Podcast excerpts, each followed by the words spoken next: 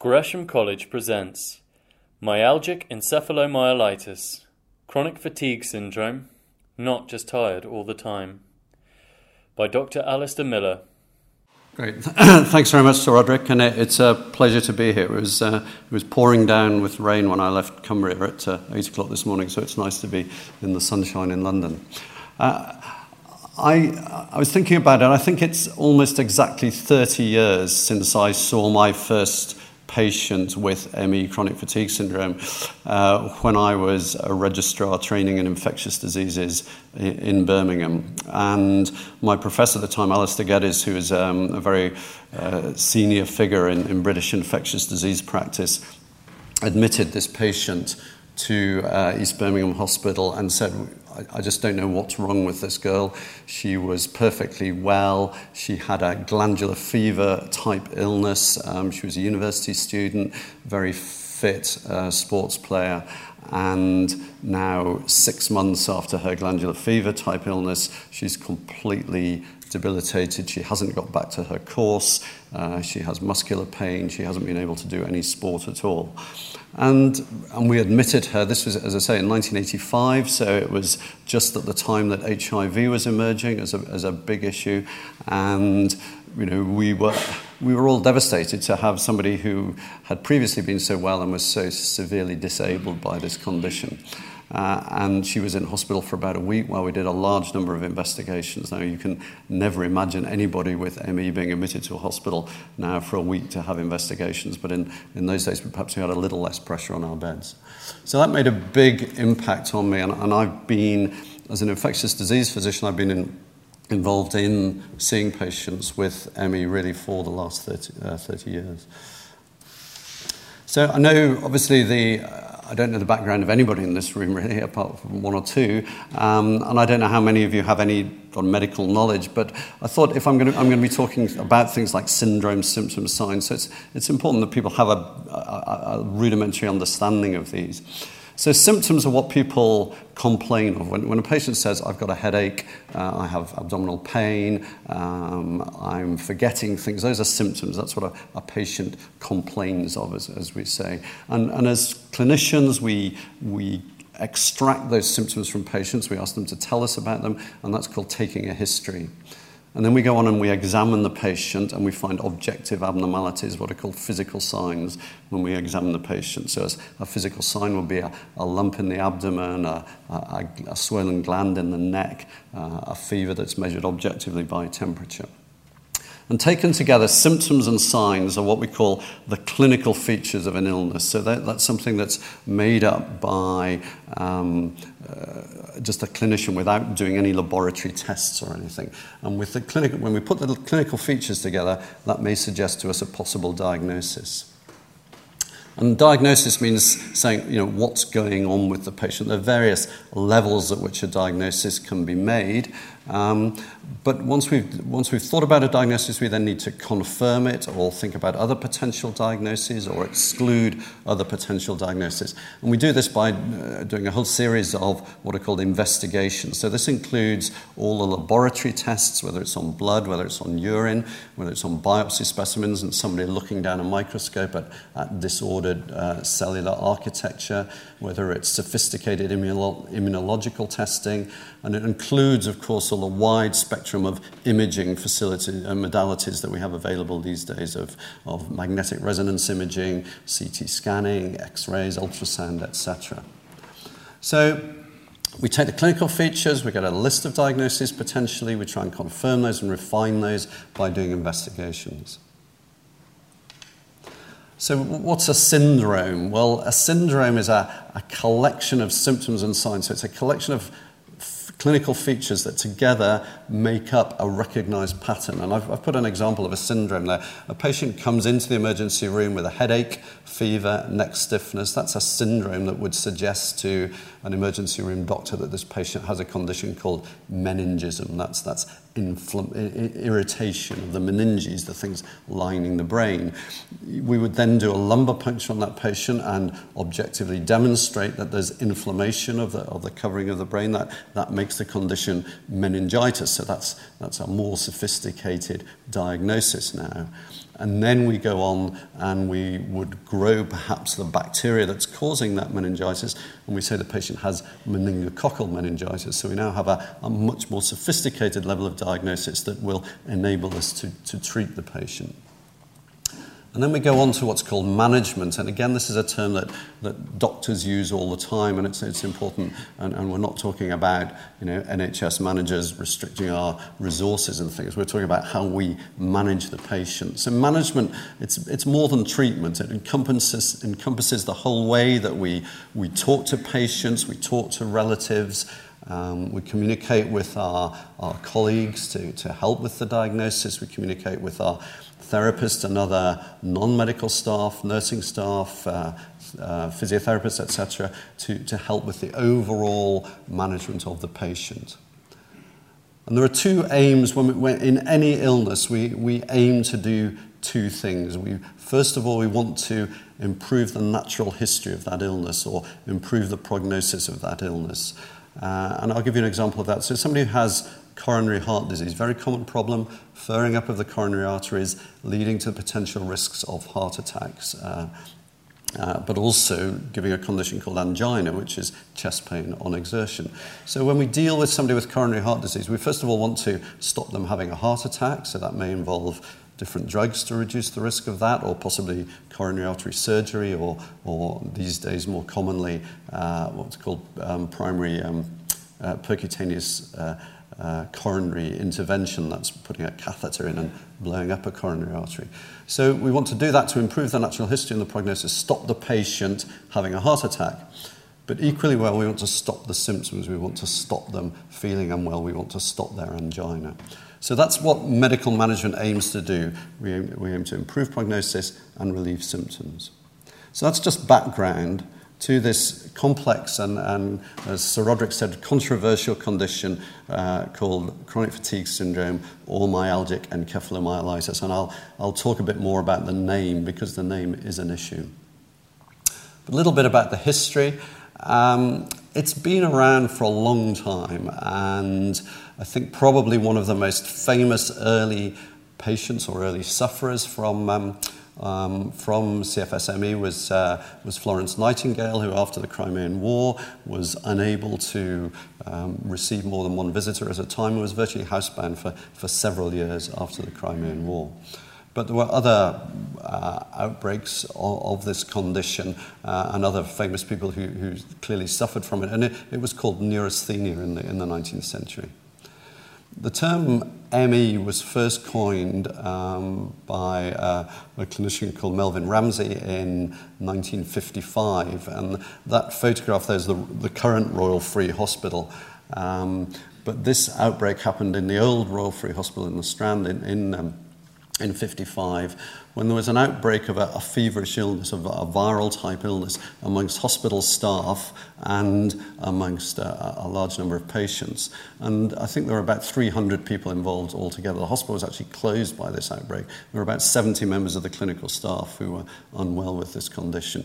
And the main feature of the condition was, was, was fever, was swollen glands, um, was uh, muscular pain, hence the myalgia. That's, that's the, the technical term for muscular pain. Uh, and also there were what we call cognitive difficulties. That's a term I'll use quite a lot in this lecture. It means you know, people's thinking is just not straight, it's a bit muddled, and I'll enlarge on that in a bit. Uh, they also had what's called paresthesia, that's t- uh, tingling in, in um, nerves, uh, tingling in, in the extremities. So, because of that, they, they called the condition myalgic uh, encephalomyelitis. So, myalgic meaning muscular pain, encephalomyelitis meaning inflammation of the brain and spinal cord, which they assumed was what was causing the cognitive problems and the, uh, and the, and then the um, paresthesia. And that that outbreak was thoroughly investigated. We obviously didn't, I wasn't around in those days, but, but they, they didn't have the um, sophisticated virological techniques to try and identify what had caused this outbreak, and it remains a mystery. Um, but people were quite disabled afterwards for, for months afterwards. And that was probably the first really good description of ME. Unfortunately, in, in 1960, there were two British psychiatrists who reviewed this, this outbreak and came to the conclusion it was, was mass hysteria and it wasn't a viral infection at all. And that's really what, you know, and that kind of tension between physical and, and, and psychiatric diagnosis, as, as we've already heard from the provost, was, um, is, is something that persists today.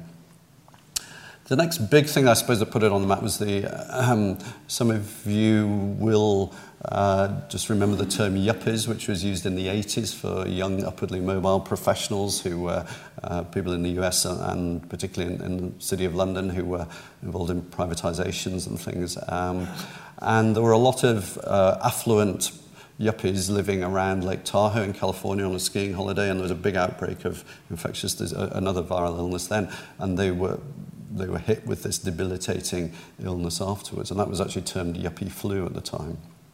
And that was the first time that, that it was really defined by the uh, American uh, Centers for Disease Control, uh, and then they subsequently refined that diagnosis in 1994. And then since then, there have been another, uh, a number of other landmark, uh, landmark trials. There was, a, there was a College of Physicians, Psychiatrists, and GP report in 96 um, the Chief Medical Officer, Liam Donaldson, produced a report in 2002, and that really led to the, that was the first, the, the, the start of the NHS services for CFSME really uh, uh, involved in, in 2002. And then NICE, um, National Institute for Clinical Excellence, did a report on produced guidelines in 2007, which I'll come back to because they remain quite controversial. And then the NICE guidelines were supported by a large clinical trial in 2011, which again I'll allude to. And probably the most important thing that's happened recently is a report called the um, Institute of Medicine report from the US, which has just been published. And I'll allude to that later on. So it's a huge problem, as we've heard. Um, an awful lot of GP appointments are about fatigue. A lot of people will go to their GP and say, I feel fatigued. Um, uh, but I think the important thing about fatigue is that fatigue is not chronic fatigue syndrome. I think that's a really important thing to get across. There are a lot of people who do feel tired all the time for a variety of reasons, but they don't have chronic fatigue syndrome. Chronic fatigue syndrome is a, is a very separate and very specific diagnosis, and, and that's probably one of the most important points I want to get across today. And as I've said, there, there's a lot of controversy about the name. I've, I've, told you how the name ME was first coined, yuppie flu was first coined, and, and I guess the girl that I was talking about at East Birmingham, we probably labelled her as having post-viral fatigue syndrome. That was a common uh, term used in the, uh, in the 80s and 90s. Uh, as I've said, chronic fatigue syndrome was first really called that by the, by the Americans in, in 1994. Um, it was thought at that time to be related to chronic viral infections like the Epstein Barr virus that produces glandular fever. Um, in 2002, the, and there's been a lot of tension between some of the clinical communities who've preferred to call it CFS and some of the patient communities who've preferred the term ME. And there's been, you know, some people even say they're different conditions. Um, but the two, so the 2002 and the accepted term these days is CFS-ME, just because of that. Um, uh, tension between uh, different names. And to me, it, it doesn't really matter what you call it, and you'll see I tend to flip between CFS, ME, CFS, ME, ME, CFS. Another term that you will see is the, an American term called, where they call it chronic fatigue and immunodeficiency syndrome because it was thought it may be related to immune problems, but that you don't see used anymore. And interestingly, the 2005, uh, 2015 report that I alluded to uh, from the Institute of um, Medicine has suggested it should be called systemic exertion intolerance disease, which is a, a horrible mouthful, and I, I'm not sure it's going to gain any traction amongst clinicians or patients, but we shall see. Okay, so who looks after chronic fatigue syndrome? Well, there's no such thing. You cannot train uh, in medicine as a consultant in chronic fatigue syndrome. It's mainly general practitioners who will see the most uh, most people with it. Um, and, and say there's no specialist training, and indeed it doesn't even figure in a lot of uh, undergraduate curricula. And this is something that from the British Association for CFS and ME, we're trying to, to rectify this.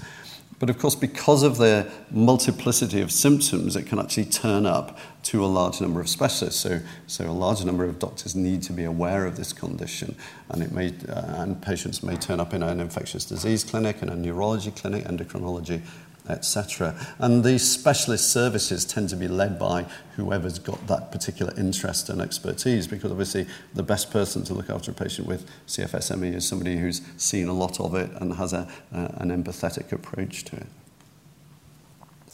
So what is it? And this, this again is, is controversial. This, this is the so-called Fukuda criteria. This was a chap who worked at the Centers for Disease Control in Atlanta. He, he's actually been on the news, well, he was on the news a few years ago because he was heading up the CDC response to pandemic flu. So he's obviously moved on from uh, CFS into flu.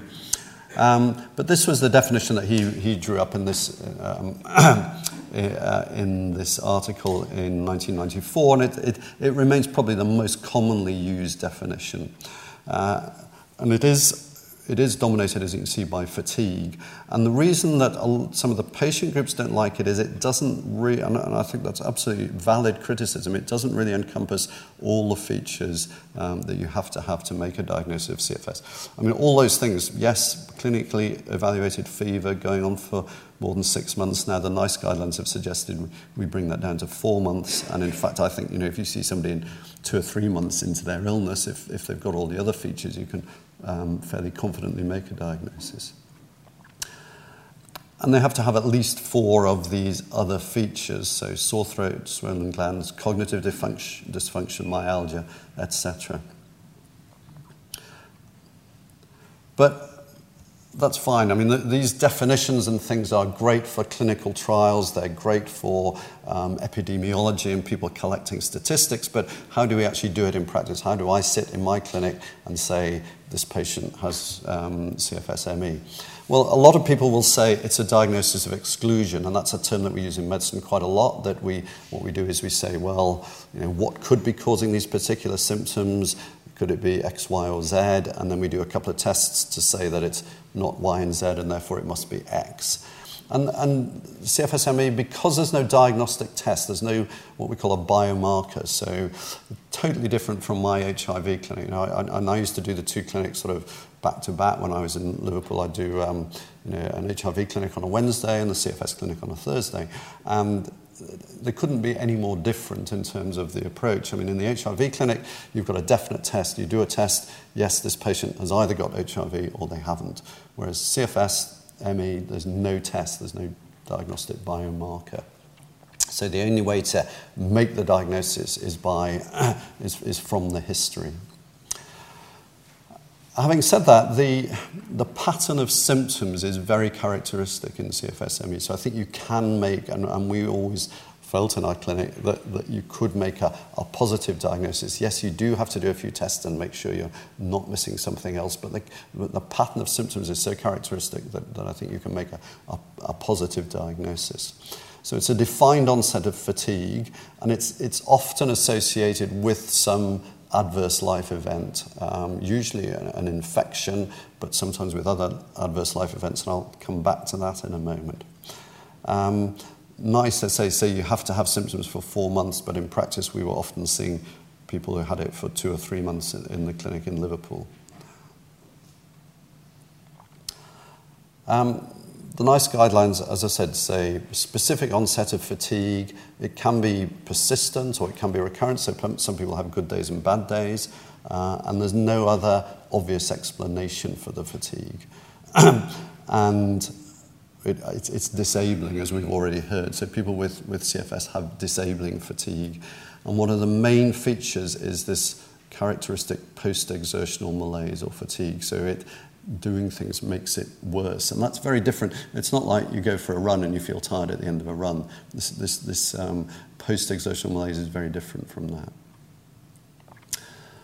Unlike the Fukuda criterion, NICE said you only actually had to have one of the, all these various other symptoms, um, such as sleep disturbance, myalgia, etc. I'm not going to go through that list uh, uh, extensively because I think it's more important to how we actually to, to, see how we actually diagnose it in practice. And to me, the, the, the, critical features, and I think to most clinicians working with CFS, there are four features that go with the fatigue that, that are um, paramount. And if you don't have those, you would seriously question the diagnosis of chronic fatigue syndrome. And the first thing is this one called post exertional fatigue or malaise. It's often colloquially known as payback. Um, and so, what the patient will say is, I, you know, I, I, I had to go to my daughter's speech day, or I had to um, uh, get up to go for an interview or something like that. And I was fine at the time, but then 24 hours later, I was completely crashed and, and I you know, am then unwell for several days afterwards. So that's the classic description. Now, the important thing, of course, when you're taking a history from the patient is you mustn't put those words in the patient's mouth because so you, you sort of get various techniques to say, well, if you, you know, if you do something, does it make you feel better after that? Or does it make you feel worse? And, and it's usually inevitable. They will say, no, I, I feel fine at the time, but then I have this payback several days later. So that's, that's a really cardinal feature. The other cardinal feature is, is, cognitive difficulties. Occasionally you see people without this, but the vast majority of people will have, again, what patients tend to describe as brain fog. And it's, it's not like dementia, it's not loss of short term memory. Like, I mean, they may well have poor short term memory and concentration reasoning problems, but it's very different. People say, you know, I can't you know, I couldn't even watch EastEnders. I can't concentrate enough to watch EastEnders. I can't read a book. I can, uh, you know, read a, a tabloid paper um, they will often say they have dysphasia, that's, that's word finding difficulties. They say my words come out jumbled up or in the, in the wrong order. and people will say I, I, do stupid things like you know, I'll put the washing up in the fridge or I'll put the, uh, my leftover food in the, in the dishwasher, etc. And brain fog is, re- is, is, probably one of the most disabling problems in terms of people getting back to work. Obviously, if, if, if they're not manual workers, if they're, if they're office workers and things, that to have the brain fog is, is, is a really serious problem in terms of people getting back to work. So that's so one is payback, two is brain fog, three sleep disturbance. Again, absolutely crucial. And the fatigue that people describe is not sleepiness. If somebody's saying to me, um, I feel sleepy, I'm falling asleep at work, I'm falling asleep watching the TV, um, then I'm really suspicious they've got some other diagnosis going on. The fatigue of CFSME is lassitude, it's lethargy. People give all sorts of very graphic description. I feel like I've had the plug pulled out of me. Um, I, I, feel I've just got no energy. I can't get up. Um, it's not falling asleep. If, if daytime sleepiness is, or somnolence, as the official term, is the issue, then you have to think about other things. Could this patient have um, sleep apnea syndrome or narcolepsy or some other sleep disturbance. And, and my colleague Julia Newton is going to be talking um, much more about sleep and, and, uh, and dizziness and things in, in her talk in a few weeks' time. I've mentioned a thing there called the Epworth score. That's a useful screening tool that we use. It's just a series of simple questions saying, uh, you know, when you are sitting in traffic lights in a car that's stopped, do you fall asleep? And you, you grade your likelihood of falling asleep. And it's a, it's a useful screening score that will suggest to us that somebody might have sleep apnea syndrome. That's a, a very different condition when people are having disturbed sleep at night and, and falling asleep during the day. Um, so the cardinal feature is unrefreshing sleep. I'll say to people, you know, what, how do you feel when you, when you, do you feel you wake up refreshed in the morning, had a good night's sleep? And, you know, it's almost universal. People say, no, I've, I've, I, this is unrefreshing sleep.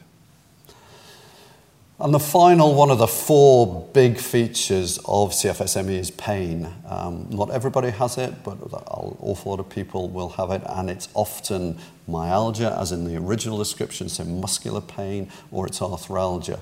But patients and patients may have tender muscles, but they, if you do, there's a specific blood test we do called the CPK, which is a a muscle, a chemical release from damaged muscles, and that's characteristically normal. So there isn't objective evidence of inflammation of the muscles, but the muscles are just tender. Can be very generalized. Um, and on the whole, it doesn't do too well with paracetamol or the normal pain killing drugs that we use, like uh, ibuprofen, naproxen, naproxen, etc.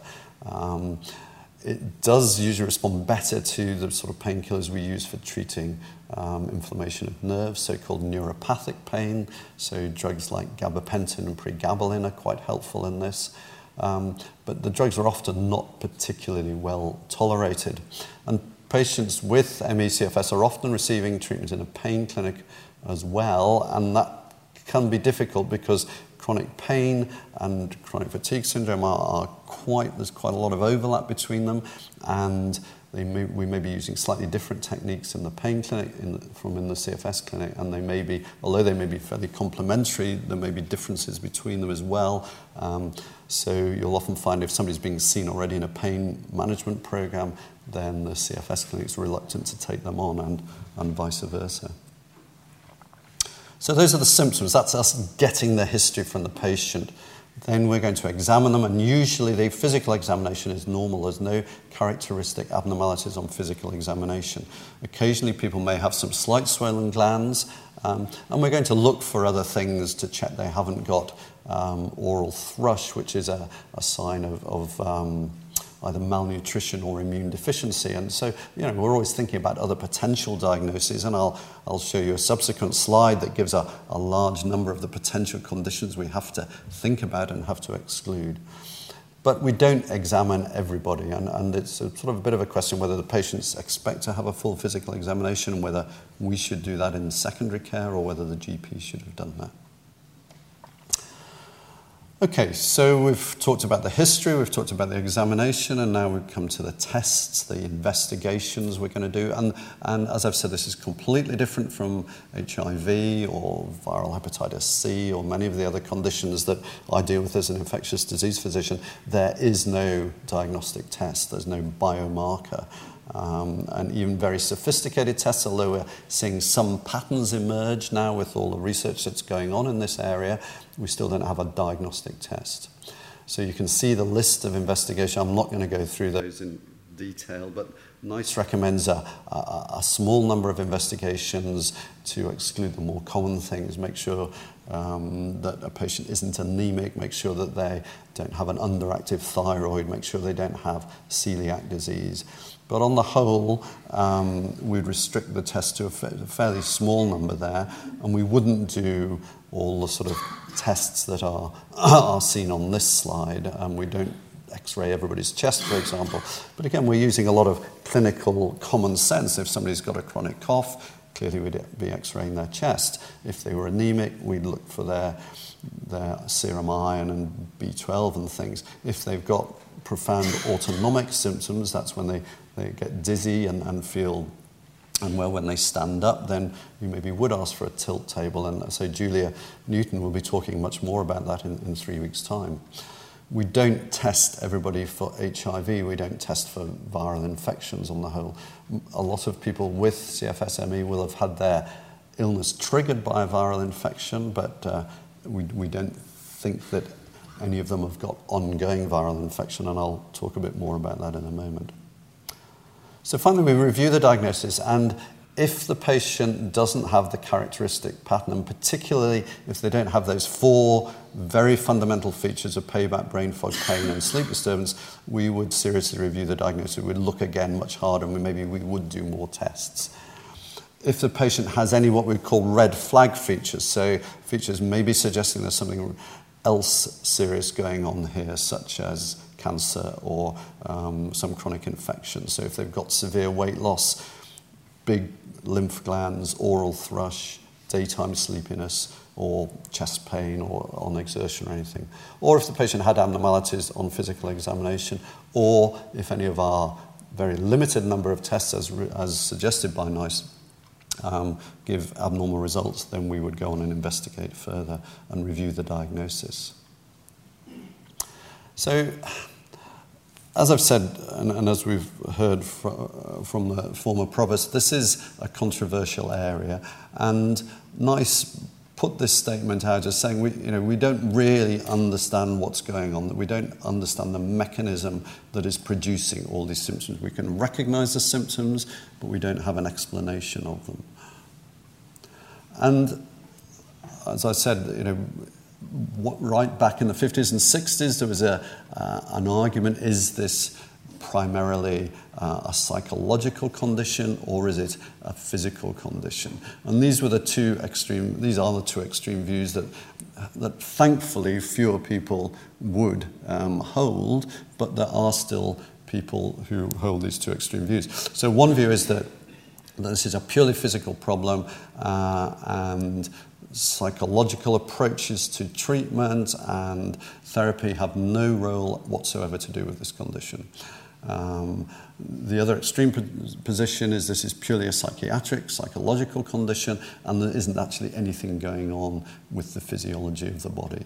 And, and as I said, the, you know, that, that is a sterile debate from my perspective. It, it's, it's held back a lot of research, it's held back a lot of clinical management, it's caused a, caused a lot of distress to, to patients and to clinicians and researchers.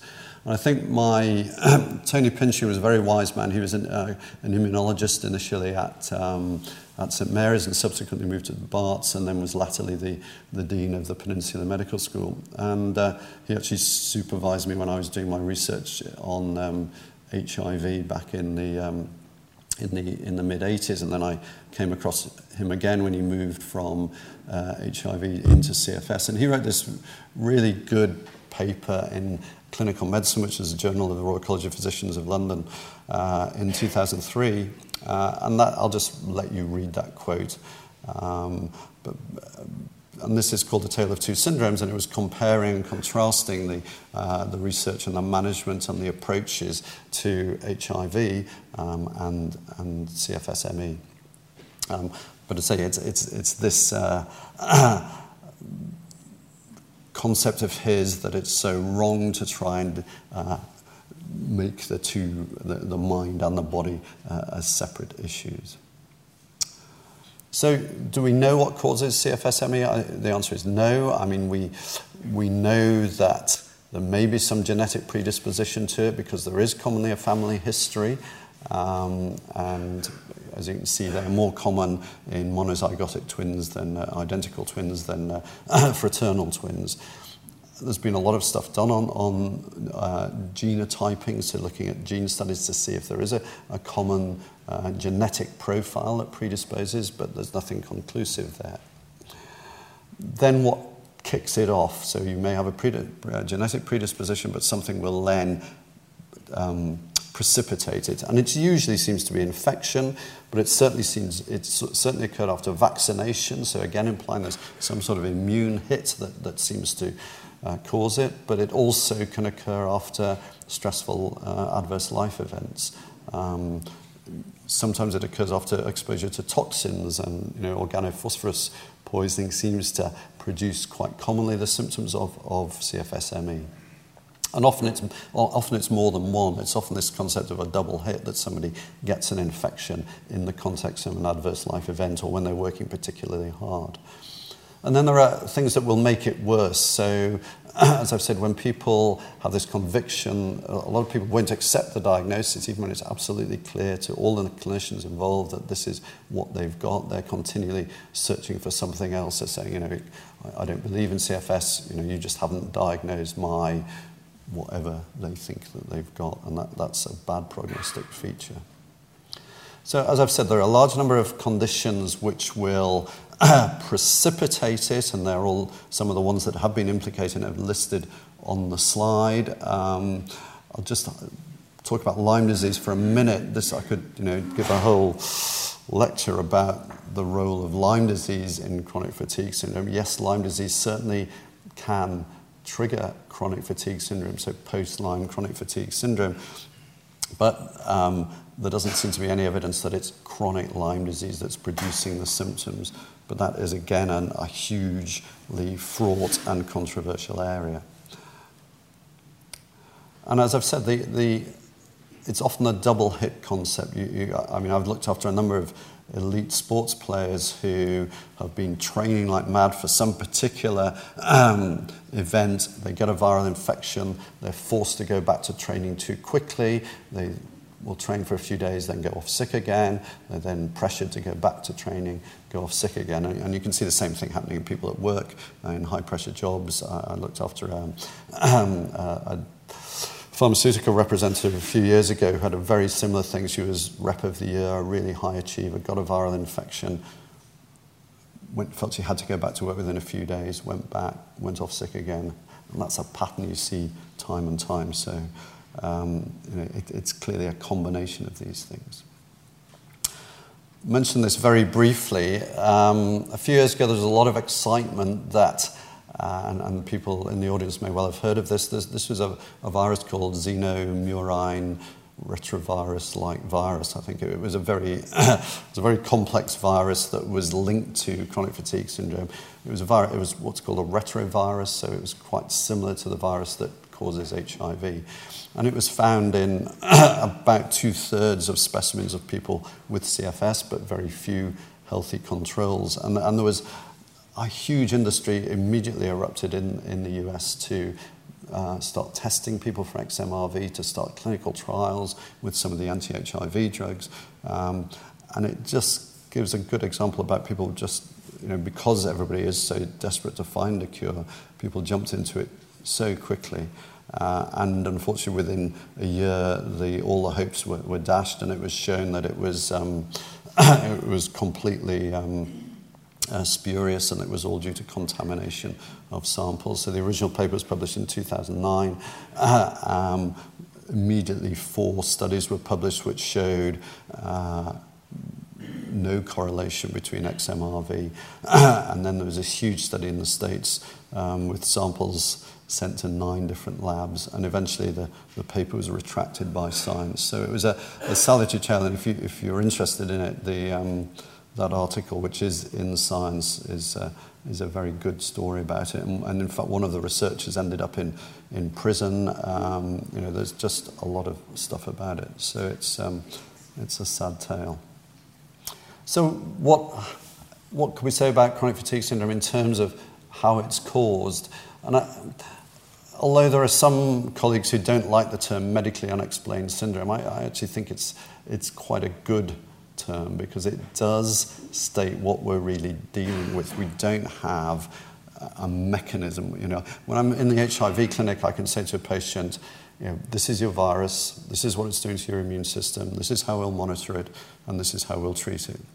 If I'm in the days when I used to do more general medicine and I'd be in the, in the cardiac clinic, I can say to a patient, you know, you've got angina because your coronary arteries are furred up with atheroma, uh, therefore you're not getting enough blood supply to the heart. So I can explain the, the mechanism, the basic fundamental thing that's producing their symptoms. And in CFS, I can't do that. You know, I, I don't know, and I don't, I don't think there's anybody who knows why people get brain fog. Why do they get the, the pain? Why do they get the fatigue? So the underlying mechanism is not understood.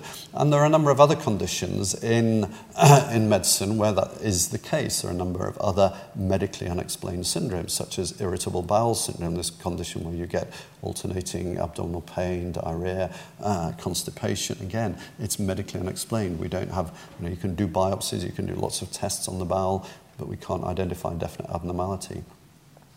One of the conditions I always, when I have some of my colleagues who are you know, slightly skeptical about CFS, and unfortunately there are people around who are still skeptical despite all the research, um, I'll say to them, well, what about tension headache? You know, we've all had headaches.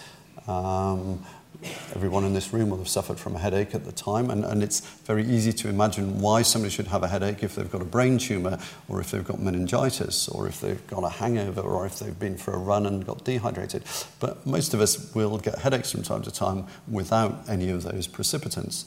Um, and that's a medically unexplained syndrome. It's called tension headache, but you know, nobody actually thinks there's really lots of little arrows running up and down the back of your neck. It's great for selling Nurofen on the TV, but it's not actually telling us what's going on. So, tension headache, another medically unexplained symptom or syndrome. Uh, and, and so there are a number of those. And, and quite often people will have more than one, so people with CFS are more likely to have irritable bowel syndrome as well. So, the, what we call a differential diagnosis. That is the other possible things that could be going on. And again, I'm not going to go through this list uh, in great detail, but it's just to give you a flavour of the large number of things that we just consider uh, when we see a patient with CFS. You know, could it be an infection going on? Could they have TB? Could they have HIV? And I think in 30 years of practice, I've seen one patient referred to the CFS clinic who did turn out to have HIV, but, but had very clear symptoms. You know, he had oral candida. There was no doubt that this, you, know, you just had to read the referral letter to see that he'd been probably sent to the wrong clinic. Um, you know, could they have an underlying cancer like a, a, a leukemia or a lymphoma? Could they have Parkinson's disease, multiple sclerosis? So you have to think about all these things. But on the whole, I'd say, the pattern of symptoms of CFS is very characteristic. You know, people who have fatigue with cancer do not feel the same as people who have fatigue with, with CFS. And we've heard a lot about the controversy of you know, coexisting mental health problems. And it, you know, most people with a chronic illness, whether it's cancer, whether it's rheumatoid arthritis, whether it's badly controlled diabetes, they, are a much greater risk of getting depression as a result of that. Um, so it may be that depression is just a normal reaction to chronic symptoms of CFS. This is very different from endogenous depression. Again, in 30 years, I've probably seen about a handful, half a dozen patients where I believe they, their main problem was actually endogenous depression, and they, you know, they respond very well to antidepressive um, tablets, but the symptoms of that are totally different from those of CFS.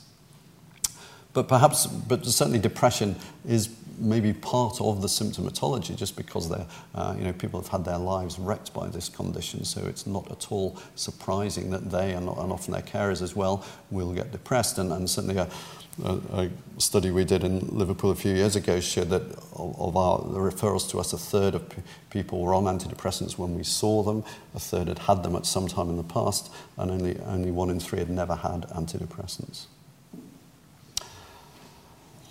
So the diagnosis is often made in, in primary care, um, and, and then they're referred from primary care to a, to a secondary care um, specialist service uh, and seen by people like me or by a neurologist or, or some other clinician running the, the secondary care service. And I say that one of the important things we need to do is, is make a diagnosis. And then we assess people. The NICE guidelines give us some quite good uh, ideas about uh, the, the grade, whether it's mild, where people are still functioning pretty well, but often using the weekend to catch up on their exhaustion, um, moderate, where they're pretty restricted in what they do, and then severe when people are pretty much housebound. So I've already alluded to the fact we don't know the mechanism of this, and, and one of the holy grails is to, is to um, so-called phenotype the disease. So that means phenotyping means actually defining different categories of the disease because is is it all the same thing? Um, and I, you know, my view is it probably isn't. There probably are different uh, types of CFS that are all lumped together because our diagnostic tools for distinguishing between them are, are blunt instruments. And as I've said, we don't have a, a biomarker, we don't have a test to distinguish them. So the only way to distinguish them is by looking at symptom patterns. And, and that is clearly a blunt instrument. So our management, you know, how, what can we do for patients because we don't have a drug, we don't have a pharmacologic agent. So we have to have a sympathetic, open approach, be open-minded about it, um, be quite clear that this is a, a real condition, that this is causing a huge amount of distress and disability. In, in our clinic, the, the, or in any secondary care clinic, the, the main things we need to do is establish the diagnosis, exclude other possibilities, um, and then for some people it may be appropriate to refer them on for specialized management techniques. And then the final thing is to, to make sure that we offer the best advice about um, managing other symptoms. And as I said, the critical thing is there's no pharmacologic treatment, there is no pill that will cure or even improve the prognosis of CFSME. We can use our normal pills, our you know, painkillers, our anti-nausea pills, etc., to manage coexisting symptoms, but there is no pharmacologic therapy for fatigue, for brain fog, for payback, etc. And this was a study published a few years ago now that suggested that approaches that were helpful were this thing called graded exercise therapy and cognitive behavior therapy. Again, very controversial in the treatment of CFS-ME. But, and, and, I've always felt slightly uncomfortable about talking to patients. I've spent a lot of time talking to them saying, you know, we don't believe this is a psychological problem, but we're now going to use a psychological technique to treat it. And that, you know, feels kind of odd. But uh, the, the justification for that is that you know, we use cognitive behavior therapy in particular, maybe less so graded exercise, but cognitive behavior therapy is used for people with symptoms of cancer, for people with symptoms of rheumatoid arthritis, for people with um, symptoms of many other chronic conditions, and it helps symptom control. And nobody's ever suggested that cancer or rheumatoid arthritis is, quotes, all in the mind. So it's, it's not illogical to use these approaches. And then and this was supported by this big trial. It was sponsored by the MRC, very expensive trial, where patients were randomized to standard medical treatment, to a thing called pacing therapy, to cognitive behavior therapy, and to graded exercise therapy. And it did show that both cognitive behavior therapy and graded exercise were uh, improvements over standard medical care or, or adaptive pacing, as it was called it's been a very controversial trial and is still subject to, to causing a lot of high emotions. But um, uh, it has, we were already using, in our clinic, we were already using a lot of CBT and getting um, reasonably good results from that. So it, it did support what we were doing. It did support what the NICE guidelines had said in 2007. So I'm going to finish there just uh, and hopefully have some questions and discussion, but just the, the main take home messages. The strict definition of CFS-ME remains controversial, um, but it doesn't really matter when you're treating people. You know, all these definitions are fine for clinical trials. What matters is your assessment of the patient and have they got CFS or not. Um, the controversy is linked with this mind body debate over the causation, over the mechanism. And as I've said, the definitions are really needed more for research than clinical management. There's no biomarker, there's no test, but the diagnosis is a positive one made on the basis of, a, of a, a appropriate history. And often, if a patient's had it for a long time, there's no, there's no really concept of it being anything else. And the pattern of fatigue differs from other conditions. Um, but you obviously still need to consider other conditions because even if somebody's already got CFS, somebody with CFS can turn up a few weeks later with cancer or with something else. You know, it, it does, it's no guarantee they won't get something else. So every symptom, any new symptom has to be evaluated with an open mind. Um, we don't know yet whether everybody in the secondary care clinics has to be seen by a physician or not. Some, uh, but but uh, I say that remains uh, a question that hasn't really been researched. And I say at the moment, I think we all need to have an open mind about the, the basic disease mechanisms. And making a diagnosis is part, a lot of people say, well, I'm relieved, you know, I've now got a definite diagnosis. So I'll just close by thanking two organisations. First of all, the British Association for Chronic Fatigue and ME, which is the professional organisation of clinicians who look after this condition. Um, and secondly, Action for ME, who um, I, I, work very closely with them as their medical advisor. Um, and finally, just to thank you for coming on this sunny day and thank Gresham College again for inviting me to give the talk.